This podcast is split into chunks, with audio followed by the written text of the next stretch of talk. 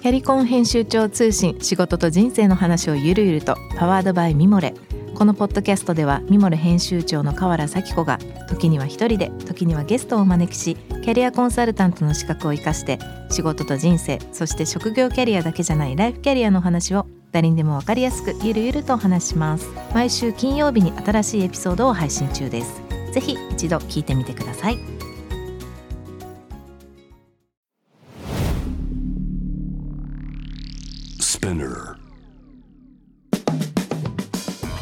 ナビゲーター中道大輔です。Vision to the Future with Forbes Japan。このポッドキャストは、物、こと、人の魅力を引き出すことで、日本のカルチャーの価値を再定義し、世界と共有するコミュニティプログラムです。Forbes Japan Web とは記事として連動し、音声ではスピナーを通じて主要リスニングサービスにてお聞きいただけます。Forbes Japan Web は概要欄のリンクからぜひチェックしてみてください。番組の Twitter、Instagram アカウントは VTTF アンダーバーコミュニティです。ぜひぜひそちらの方もフォローよろしくお願いいたします。はい、そして今日はですね、えー、前回に引き続きまして、えー、九州の宮崎から株式会社杉本商店代表取締役の杉本和秀さんをお迎えしてお届けしたいと思います。杉本さん、今日もよろしくお願いいたします。はい、よろしくお願いします。はい。あの、先週はいろいろとこれまでのストーリーを教えていただきながら、あの、まあ、特にね、ドイツでのストーリーもそうですし、まあ、その後アメリカの話もそうですし、なかなか、こう、グッとくるような話だったんですが、まあ、この、やっぱコロナ結構大きな影響だったんですか？アマゾンとかそうでもないんですかどうだったんですかね？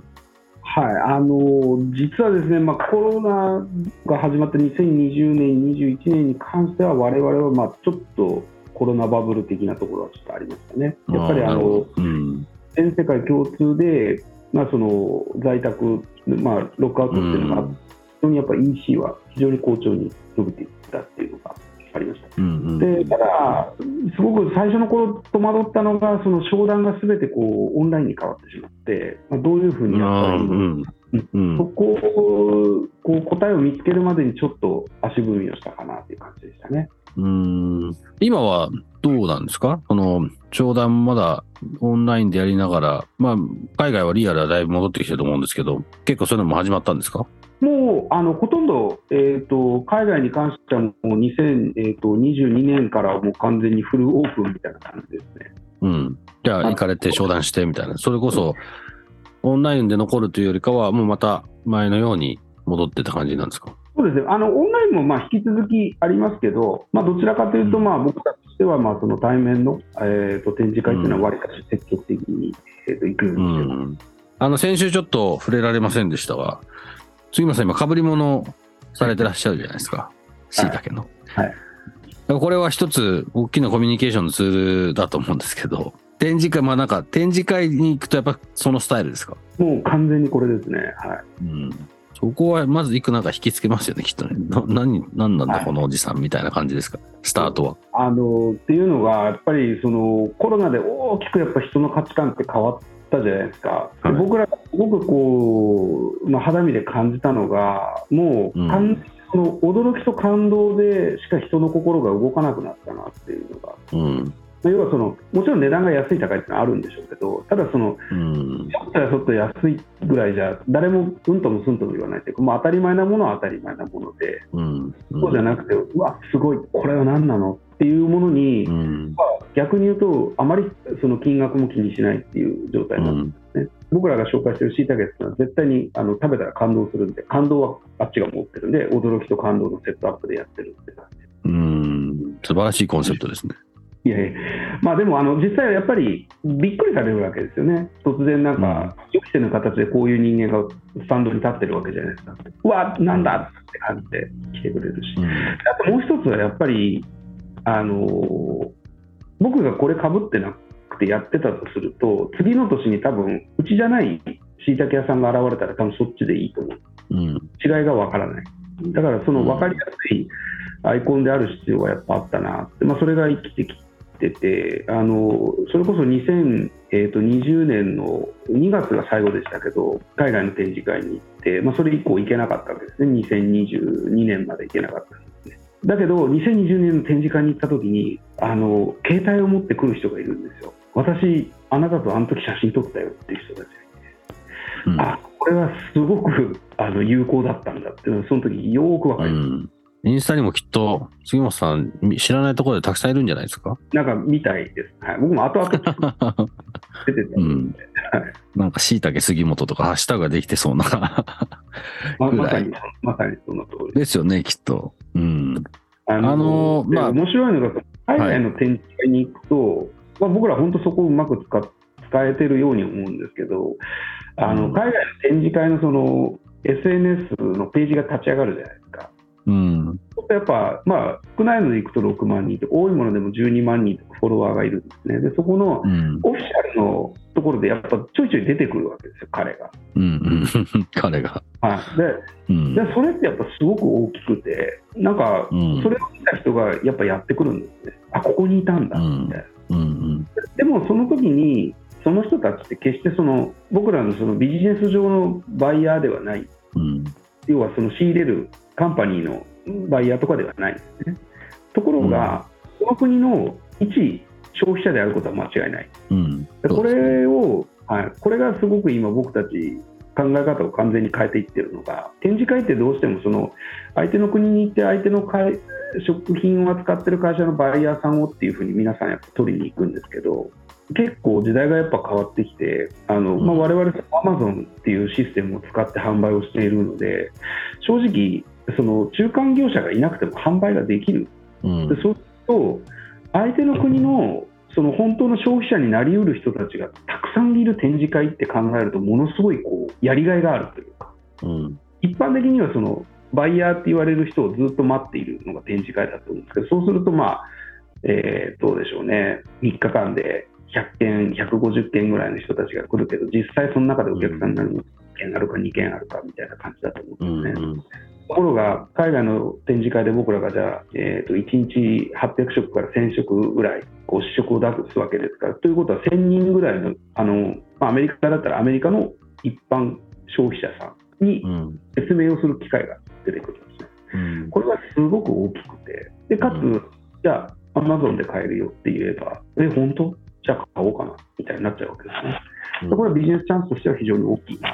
今、僕らはそういうふうに考えてますなんかあの、以前それこそ、リーバーズの時に、まあ、社内にもよく話してましたけど、特に営業チームとかが、こう、ホールセール相手にしてる時に、ホールセールの相手を動かすためには、まあ、その先の消費者というか、本当にダイレクトのコンシューマーに対してどういうふうに話ができるかとか、逆にそこから引っ張ってもらうのが一番の営業なんだと思うって話をしてたんですよね。それに多分今の話すごく似てて、それを特に試食で感じてもらうで、特に多分今だと、昔は僕、僕、そこ88年にイギリスに行ってるんですよ。でそこから2001年までいたんですけど、いつだったかな ?90 年代中頃ぐらいですね、椎茸マッシュルームっていうのが現れたのが、あの、スーパーに。それまで椎茸って日本にしかないもんだと思ってたんです。もしかしたらあったのかもしれないですけど、僕の中では多分記憶はそのぐらいで。で、なんとなく、まあ今なんか特にそうですね、椎茸マッシュルームはどのスーパーにもあるようにはなったんですけど、だからこそなんか、椎茸マッシュルームっていうカテゴリーはまあある程度知られてるけど、そこの差って食べてもらうっていう、こう試食っていうサンプリングはもうなんか、まあ食べ、食べてもらえばもう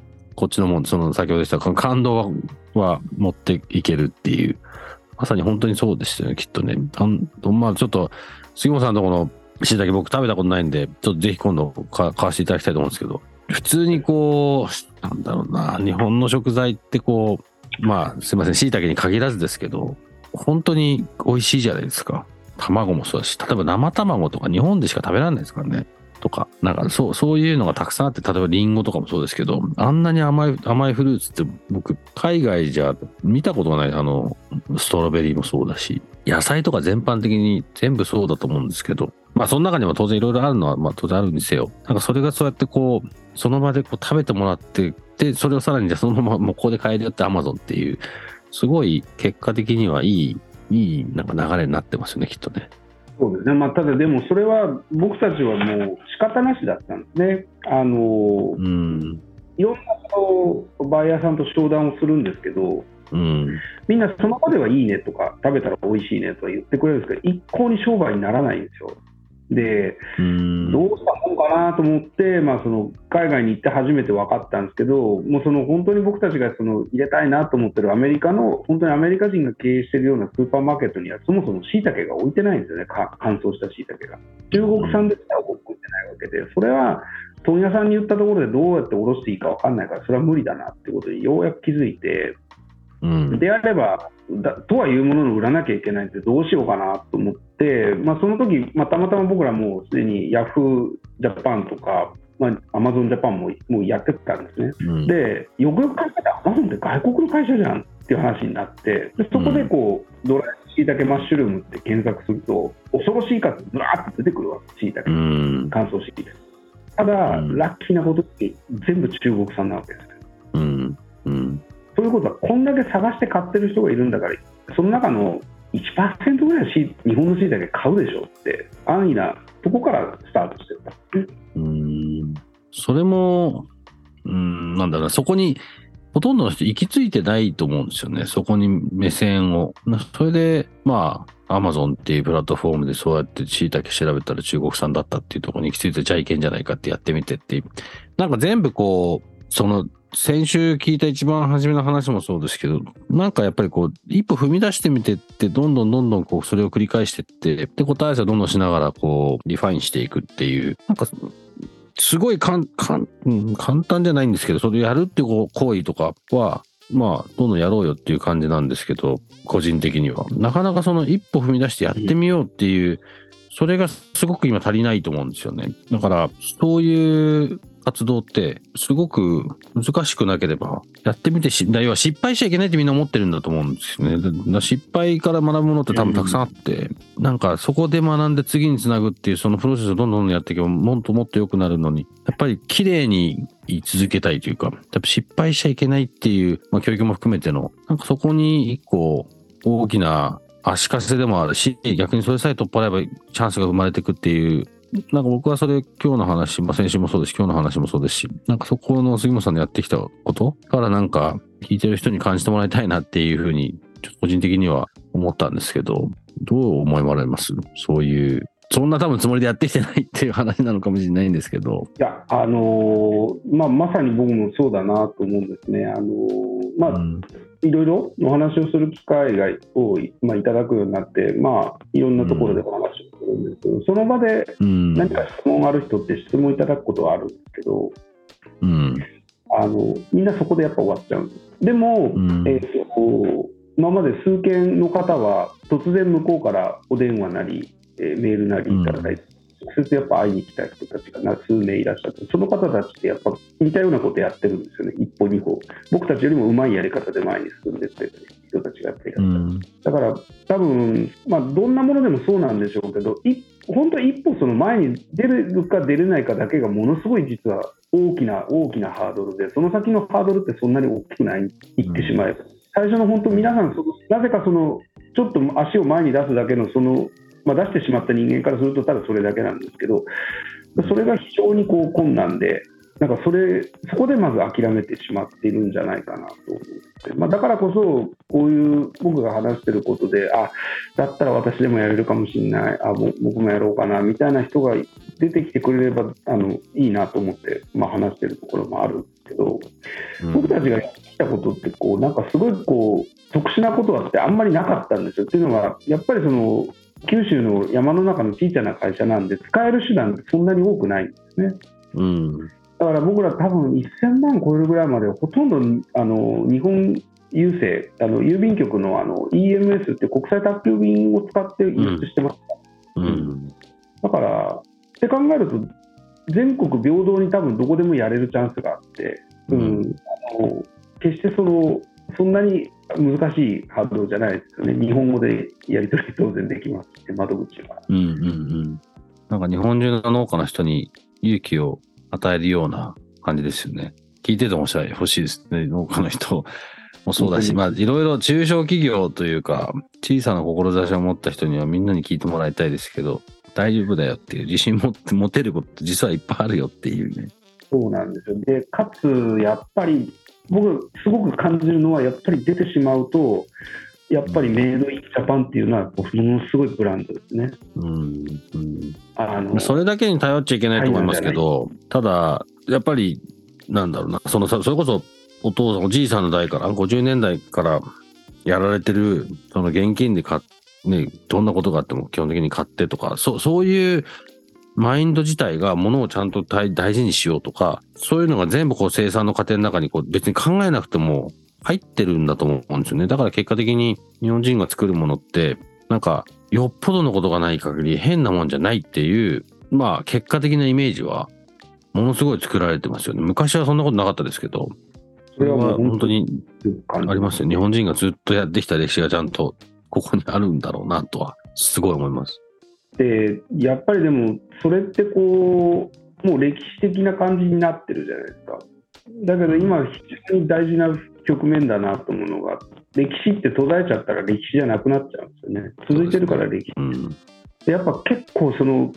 危機的な状況にあるなとは思ってます。だから今日本のその農業っていうのはね。だからちょっとでもあの何かこう新しいその考え方とかアイデアを持っていやいやうんあこんな昔からやってこんな素晴らしいものがあるんだからこういう売り方だったらきっとこんなところに行けるんじゃないかって人たちがやっぱ出てきてくれると思うんですけど、まあ、そのきっかけになったりするといいなとはやっぱり思います。なんかその、まあこれ農業に限らずですけど、例えば農業のけけあの県で言うと、まあ自給率が実は日本すごく低いじゃないですか。で、日本にこんだけいいものがあるのに、結局、なんだかんだ言いながら、やっぱこう全体的なマスの状況が価格競争っていう方にどんどんどんどん走っていって、まあ安くていいものってみんなやっぱ、ある種の洗脳されてる状況だと思うんですよね。で、別に高ければいいとは思わないですけど、結局、杉本さんたちが海外でやってるのと同じで、そこにこうなんか、みんながみんなそこじゃなくても、ちゃんと価値を作っていったら、ちゃんと買う人がいるっていう、なんかそういう循環を作れるような、こう、世の中の仕組みとかがもうちょっと、なんか出てくるといい、出てこないと、その危機って乗り越えられない気がしていて、それがなんか、だから僕の中でのイメージは、もうそういう逆輸入しかないなってちょっと思ってるんですけど、あの、日本の価値はわかるもしくはその、ちゃんとストーリーを伝える場所がある。それに対して価値を見出せる人たちがいて、その結果日本に戻ってくるっていうのが、本当はな、ちょ正直本末転倒な気がしますけど、今そのお茶の話もそうですし、日本の食文化みたいなことも、僕自身はなんかそれが、まあ、ちょっとずつしかできてないので、しかも、あの、自分たちですやるっていうのは結構時間もかかるしあれなんですけど、だ僕の中でなんかそれが一つ、まあ、一個の、なんか、活動というか、一個の道に見え、見えてるつもりではいるんですけど、今後のその杉本さんの、まあ、ここれ、これからというか、今後のイメージっていうのは、どんな風に考えられてますか？あのまさに今、中道さんが言われた通りで、僕もその、とはいうものの、やっぱり日本人が食べてくれればいいなと思っていて、でそのきっかけに、やっぱ海外でそのあ、こんな風に売れてるよとか、あのこんなセレブな人が食べてみたいなところの情報がないと、今の日本人ってちょっと振り向かなくなってるなと思うんで、まあ、それを作ろうと思ってるんですね。であとやっぱりあのちょうど2020年にあの発売をしいたけパウダー要は今までしいたけそのものをどうにかして売ろうと思って考えていろいろやってたけどそれをこうただ粉末加工することによってもっともっとその広がりを見せていったっていうのが見えてきてたんあ見えてきたんで、それはどういう、どういうものなんですか？あのもう本当しいたけに、パウダー。はい。うん。あの乾燥しいたけを本当砕いただけの商品なんですけど、うん。うん。これなんで作ったかっていうのがまた面白くて実はですねそのアメリカのアマゾンでそのドライドしいたけマッシュルームで検索すると大体3番目5番目ぐらいにしいたけの粉がなぜかあるんですよ。中国産と韓国産が、うん。でどういう使い方してるかも分かんないけど絶対その目の上の単行部のようにあって。うん。でそしたら2020年でちょうどコロナがわーっと広がっていった時に近所のあの障害者施設の方が訪ねてこられて、あのまあ、杉本さん、何かお仕事ないですかっていうわけですね。でまあ、その一過性の仕事ってどんだけでも作れるんですけど、やっぱりそういう施設と取り組むってことは、やっぱ責任を持って常に供給できるような仕事を作んなきゃいけないじゃないですか。で、どうしようかなって考えた時に我々その農家さんたちが持ってきたもの全部買いますよって仕入れてるってことは当然使い切れない部分がやっぱあるんですね大きすぎるところとちっちゃすぎるところが。なるほど。これを原料にすれば、まあ、作り続けれるだろうっていうのが一つあって、あともう一つ、そのバイナスでパウダーで売れてるなと、誰が買ってるか、どう使ってるかもさっぱり分かんないけど、これをやってみようじゃないかっていうことになったんですね。でその時に、富士山たちの施設を利用者してる方たちの特性がまたうまくマッチしたんですけど、うん。こう僕らの扱ってるしいたけって僕の今背景にあるようにこう森の中で栽培するんでやっぱ土がついてたり葉っぱがついてたりいろいろなこうリスクがあるわけですよでそれを全部持っていって一個ずつ全部ブラッシングするんですねうん。あの砕く原料を徹底的にこうきれいにして不純物を取ってそれを砕いてパウダーにするっていうのを始めてでところがうん。やっぱり日本で売れるかどうか分かんないし、とりあえずアメリカのアマゾンで売ろうじゃないかってやったら、バーンと爆発的に売れて、まあ、そこからずっと売れ売れてで、これで見えてきたのが、あそのまま使わないあの、そのまま使えない方が使いやすいっていう、ある一定のその僕らが今まで触れなかった人たちがいるんだなっていうのが見えてきて、まあ、それでこで、じゃあ、ここから先、じゃあどうしていくのかっていうと、あの僕らは別にあの世界中の教訓を僕らがやりますよなんていうのこれっぽっちも思ってなくて僕たちが目指してるのってもっともっとこうあ面白いねあの杉本さんやってるやり方面白いじゃないですかってやってくれる同業他社がどんどん入ってきた方がいいと思う。でそうやって供給量が増えていって日本の生産量を維持していってあのそうなった時にでもとはいうものの日本のそのしいたけの一番ってどれなのって言った時に手を挙げたいんです。僕たちがやってるのが最高峰最最最高の品質ですよっていう。でそうしていかなきゃいけないんでそうしていかないないいかなきゃいけないなと思ってるんだけどそこで一つ非常に難しい問題が一個あったんですね。それは多分僕らが作ってる扱ってるしいたけとよそ様が扱ってるしいたけをこう並べた時に違いがさほどわからない。うん。でつまり僕らが一生懸命そのえー価格を維持しながらやってきてもある一つでめちゃくちゃ安く売る人間がポンとやっぱ出てこないとは限られないわけで。すうん。そうすると全てが音を立てて崩れるなっていうリスクを持ってるんですね。うん。なのでだったら何か一つこうバリアみたいなものを作ってあげないといけないなっていうのがあって。でそれで僕たちがあの次に今やろうと思ってるのはあの有機栽培なんですね。有機あの実はしいたけって農薬使いませんから、まあ、ほぼほぼ有機のようなもんなんですけどところが残念なことに有機認証を持ってるか持ってないかっていうのがやっぱりあの一歩海を渡ると非常に重要なう要素ん。そうですね。でところがですね農家さんたちが非常に困るだろうなと思ったのがこっち側は有機ですこっち側は有機じゃありませんっていう畑を管理するのすごく大変なんですうん。うん。なのでじゃあもう誰もが有機っていう状態を作ってそれからやってあげないとまあ僕らも管理大変ですし農家さんも困るだろうなっていうことで2018年ですかね、えー実は我々しいたけを栽培する時の種駒って言われる菌を販売してるんですけどそれを全部有機に変えてるんですようん。でそれは何でかっていうと,、えー、と大体しいたけの小束って6年ぐらいかかるんですね木が一巡するうん。2018年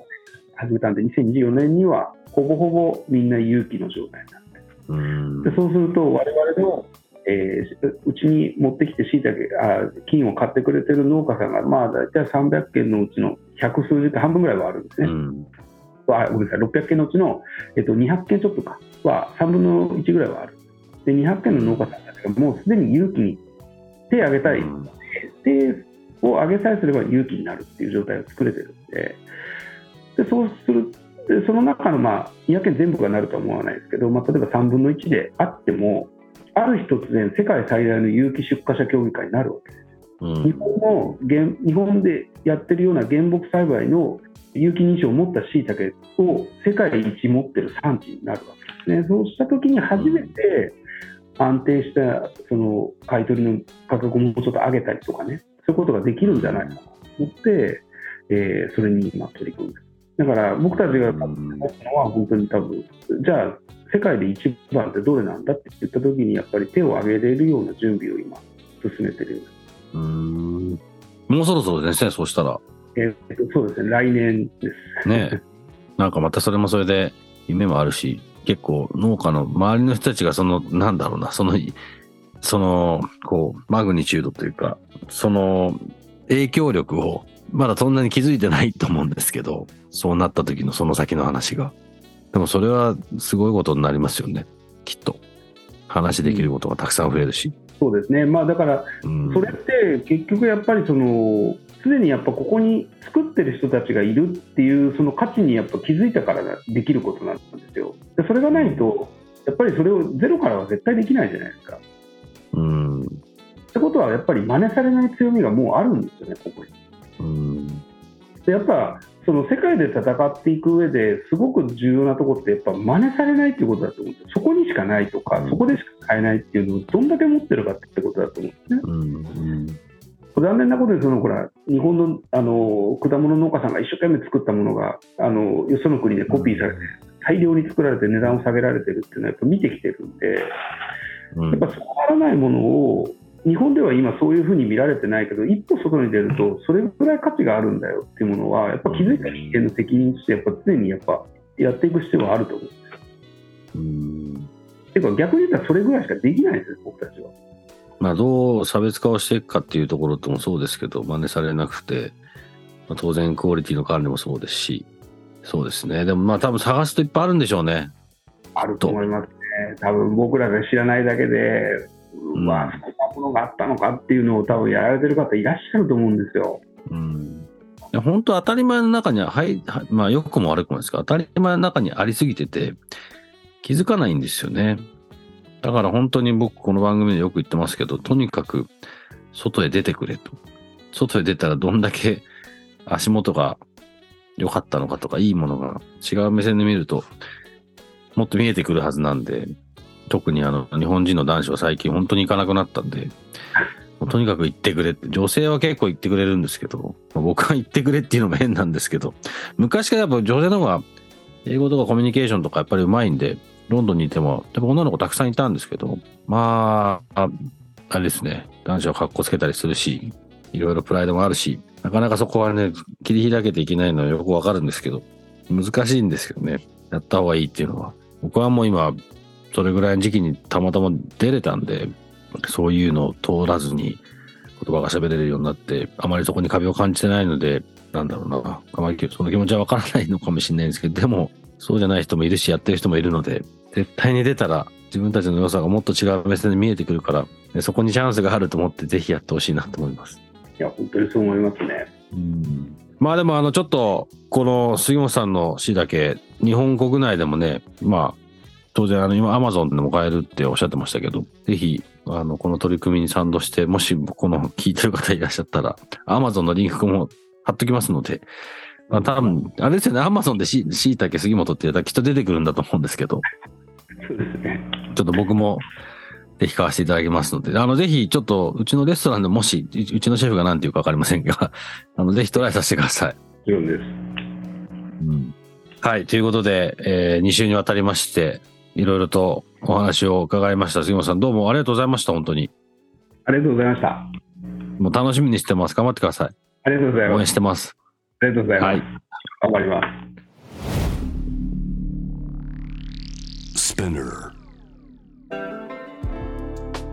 中道大輔がお送りしてきました。Vision to the Future with Forbes Japan いかがでしたでしょうか。まあ先週もね、今週もそうですが、あのー本当にぜひ、うん、まあ農家の方に限らず、あの本当に、まあこれまでも何度もこの番組でも話してますけど、本当に日本の当たり前って普通の世界で言うと当たり前じゃないレベルのことがたくさんあって、日本の平均点は絶対世界一だって断言できると思ってるので、何かしらそういう日本で何かをやってる人っていうのは必ずその中には関わってるはずなので、ぜひ、そのチャンスがあるはずなんでね、一歩踏み出す勇気を持って、そんなにあの大変ですけど大変じゃないんでやってみたら、あの、んなことはないな。大変です、大変です。でもその一歩踏み出すことで何かが開くので、ぜひぜひ、あの、何かのきっかけになってもらいたいなと思います。はい、このゲストトークエピソードは毎週月曜日に配信されます。えー同時に Forbes Japan Web にて連動したコンテンツが公開しております。また、ショートコンテンツ、Vision to the Future Stories と題して毎週水曜日、金曜日に Forbes Japan よりピックアップしたニュースもお届けしております。スピナーのほか、Spotify、Apple Podcast、Amazon Music などでお楽しみください。質問、感想、ぜひありましたらね、えー番組の Twitter アカウント、PTTF アンダーバーコミュニティにお寄せください。えーそれでは Vision to the Future with Forbes Japan、えー今回はここまでということで、えーまた次回もぜひぜひ楽しみにしていただければと思います。ここまでのお相手は中道大輔でした。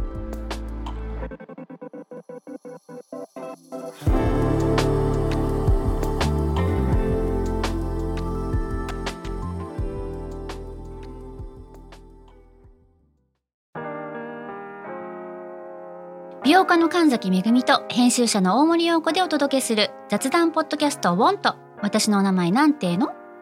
ふと私って誰なんだ？と自分がぐらついてしまうそんなあなたと毎日を楽しくするサバイバル術を一緒に考えていきます。ウォンとは毎週水曜日朝5時に配信。ぜひお聞きのプラットフォームでフォローしてください